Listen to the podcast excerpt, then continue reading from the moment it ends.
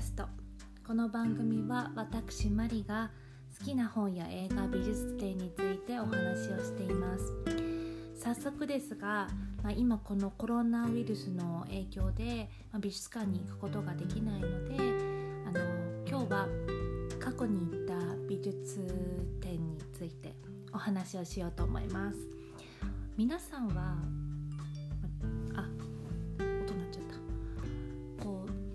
美術館って行きますか？行きますかって唐突に聞かれてもって話ですけどこう、ま、美術館に行く人ってね、周りに聞いてもそこまで多い方ではないんですけど好きな人は結構好きですよね。欠かさず毎回何かしら行くとか上野に行けばねこう観光ついでに見たりとかっていう人も多いと思うんですけどそう。で数多く行ってるとやっぱり記憶に残らなかったりとか、うん、あとは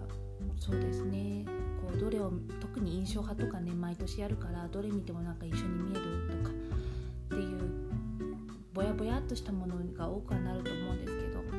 その中でも私があの印象に残ってるものをいくつかお話ししていこうと思います。まずは、えーと、つい最近まで、まあ、1月の20日までやってた三菱一号館美術館で開催されていた印象派からその先へという展覧会はねすごく良かったです。なんでかっていうとまずテーマがあのいいなって思ったんですよね。印象派だけじゃなくて、まあ、印象派の始まりから時代を経て現代のモダンアートまで続くっていうのをこう展示方法と、まあ、絵画を通して流れを見ることができるっていう稀なものだなと思ったしあとは吉野石膏さんっていう企業のコレクションだったんですね。で日本の企業が結構こう多岐にわたる絵画を集めてるっていうのもなんとなくこう誇らしくなったというか嬉しくなったっていうのも理由の一つです。うん、でね、印象派の絵って、まあ、見飽きてたりとかあとはうんそうちょっともうお腹いっぱいだよ飽きちゃったよっていう部分もあったんですけどその印象派から影響を受けた画家たちの絵例えばピカソだったりあとルソーだったりっていうところの絵もこう流れを通してみるとまた違うように見えてくる。また解説も分かりやすかったのもあったし、うん、結構最近見た中ではこ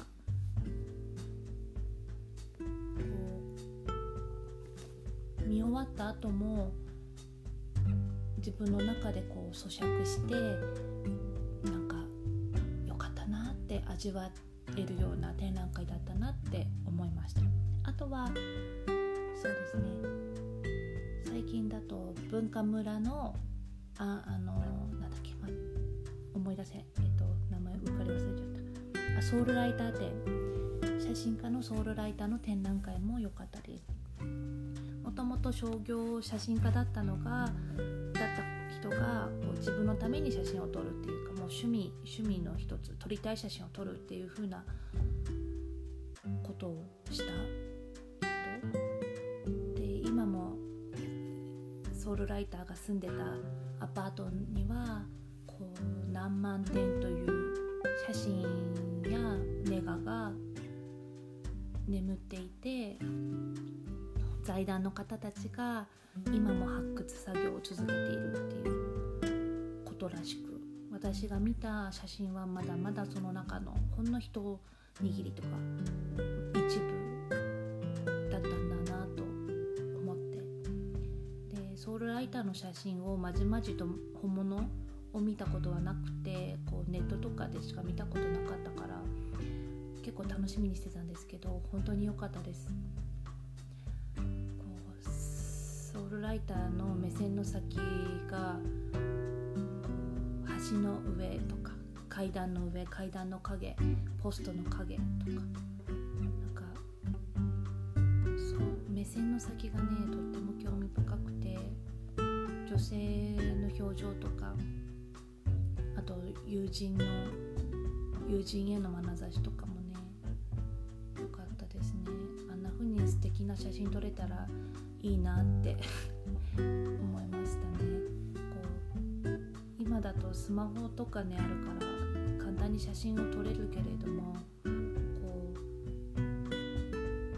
なんだろうあんな風に芸術と自分の趣味の狭間で写真を撮り続けられる人っていうのも羨ましいなって見ながら思いました。物質的にお金もかかるじゃないですかフィルム写真って。で自分で現像したりするとそういうお部屋だったりとか薬品とかあとはそのよく仕組みはわからないんですけど写真って液体につける時間とかによってもその出方が違ったりするんですよね。そういうものをこう突き詰めていったりとかするとね奥が深いんだろうなって見ながら思いましたちょっと写真にも興味が湧いたりしてやるかやらないかわかんないですとこれで最後にしますね。言って面白かったの。は去年の秋頃見に行ったえっと塩田千春さんっていう日本人のアーティストの展覧会。それは六本木のあ六本木ヒルズの中にある森アーツギャラリー美術館？ちょっとうっかり忘れちゃった。ですけどそれそこでやってた展覧会も良かったです。そう塩田千春さんの展覧会は私が専門学生服飾の専門学生の時にあの色彩の先生がこう話してたのを覚えててで10年越しぐらいですよね。そう10年経ってやっと本物を見ることができて糸をね赤い糸とか黒い糸とかがもう縦横無尽に絡まっていてその立体のインスタレーションなんですけどこうちょっとこう狂気を感じるというか現代アートって難しくて怖くてなんかとっつきにくいって私の中では思ってたんですけど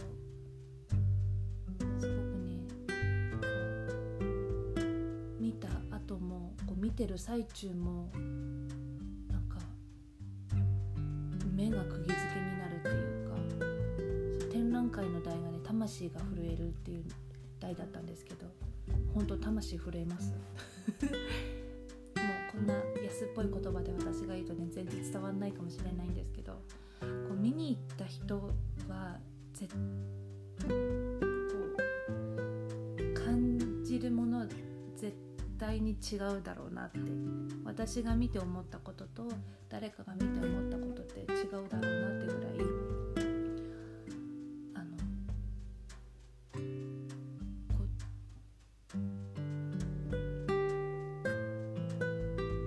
こ怖さとかなんか命とか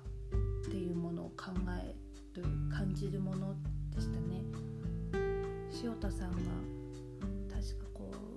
病気になってちょっと自分の命について考えるようにもなったみたいなことを書いていて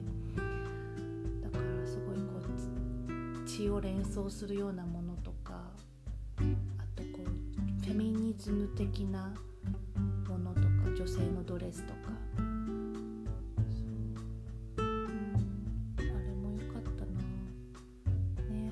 美術館に行きたいなって思いながら今は休みの日はとにかくお家にいますね。そうお家にいる時は、まあ、ネットフリックスとかねアマゾンプライムがあるので、まあ、退屈せずに過ごすこともできるし、まあ、本読んでこう自分の興味の範囲を広げるっていうこともできるし今ってほんといい時代ですよね。こんな風にポッドキャスト配信してなんか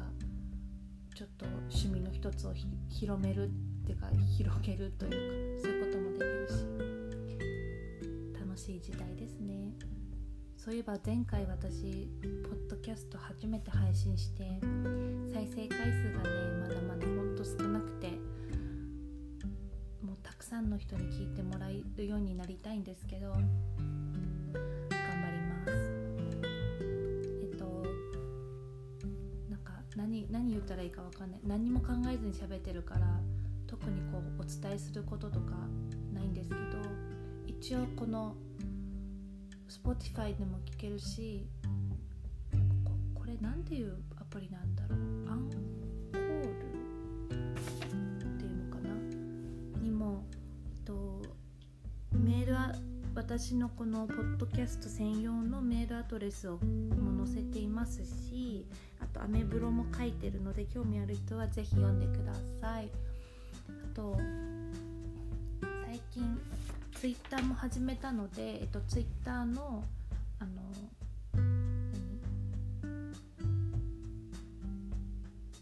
何？ていうこのアドレスみたいのも載せておくのであのよかったら見てみてください。ではでは今日もあのつ拙い話でしたがご視聴いただきありがとうございました。ご視聴違いますね。ご拝聴いただきありがとうございました。ではまた次回もお楽しみに。さようなら。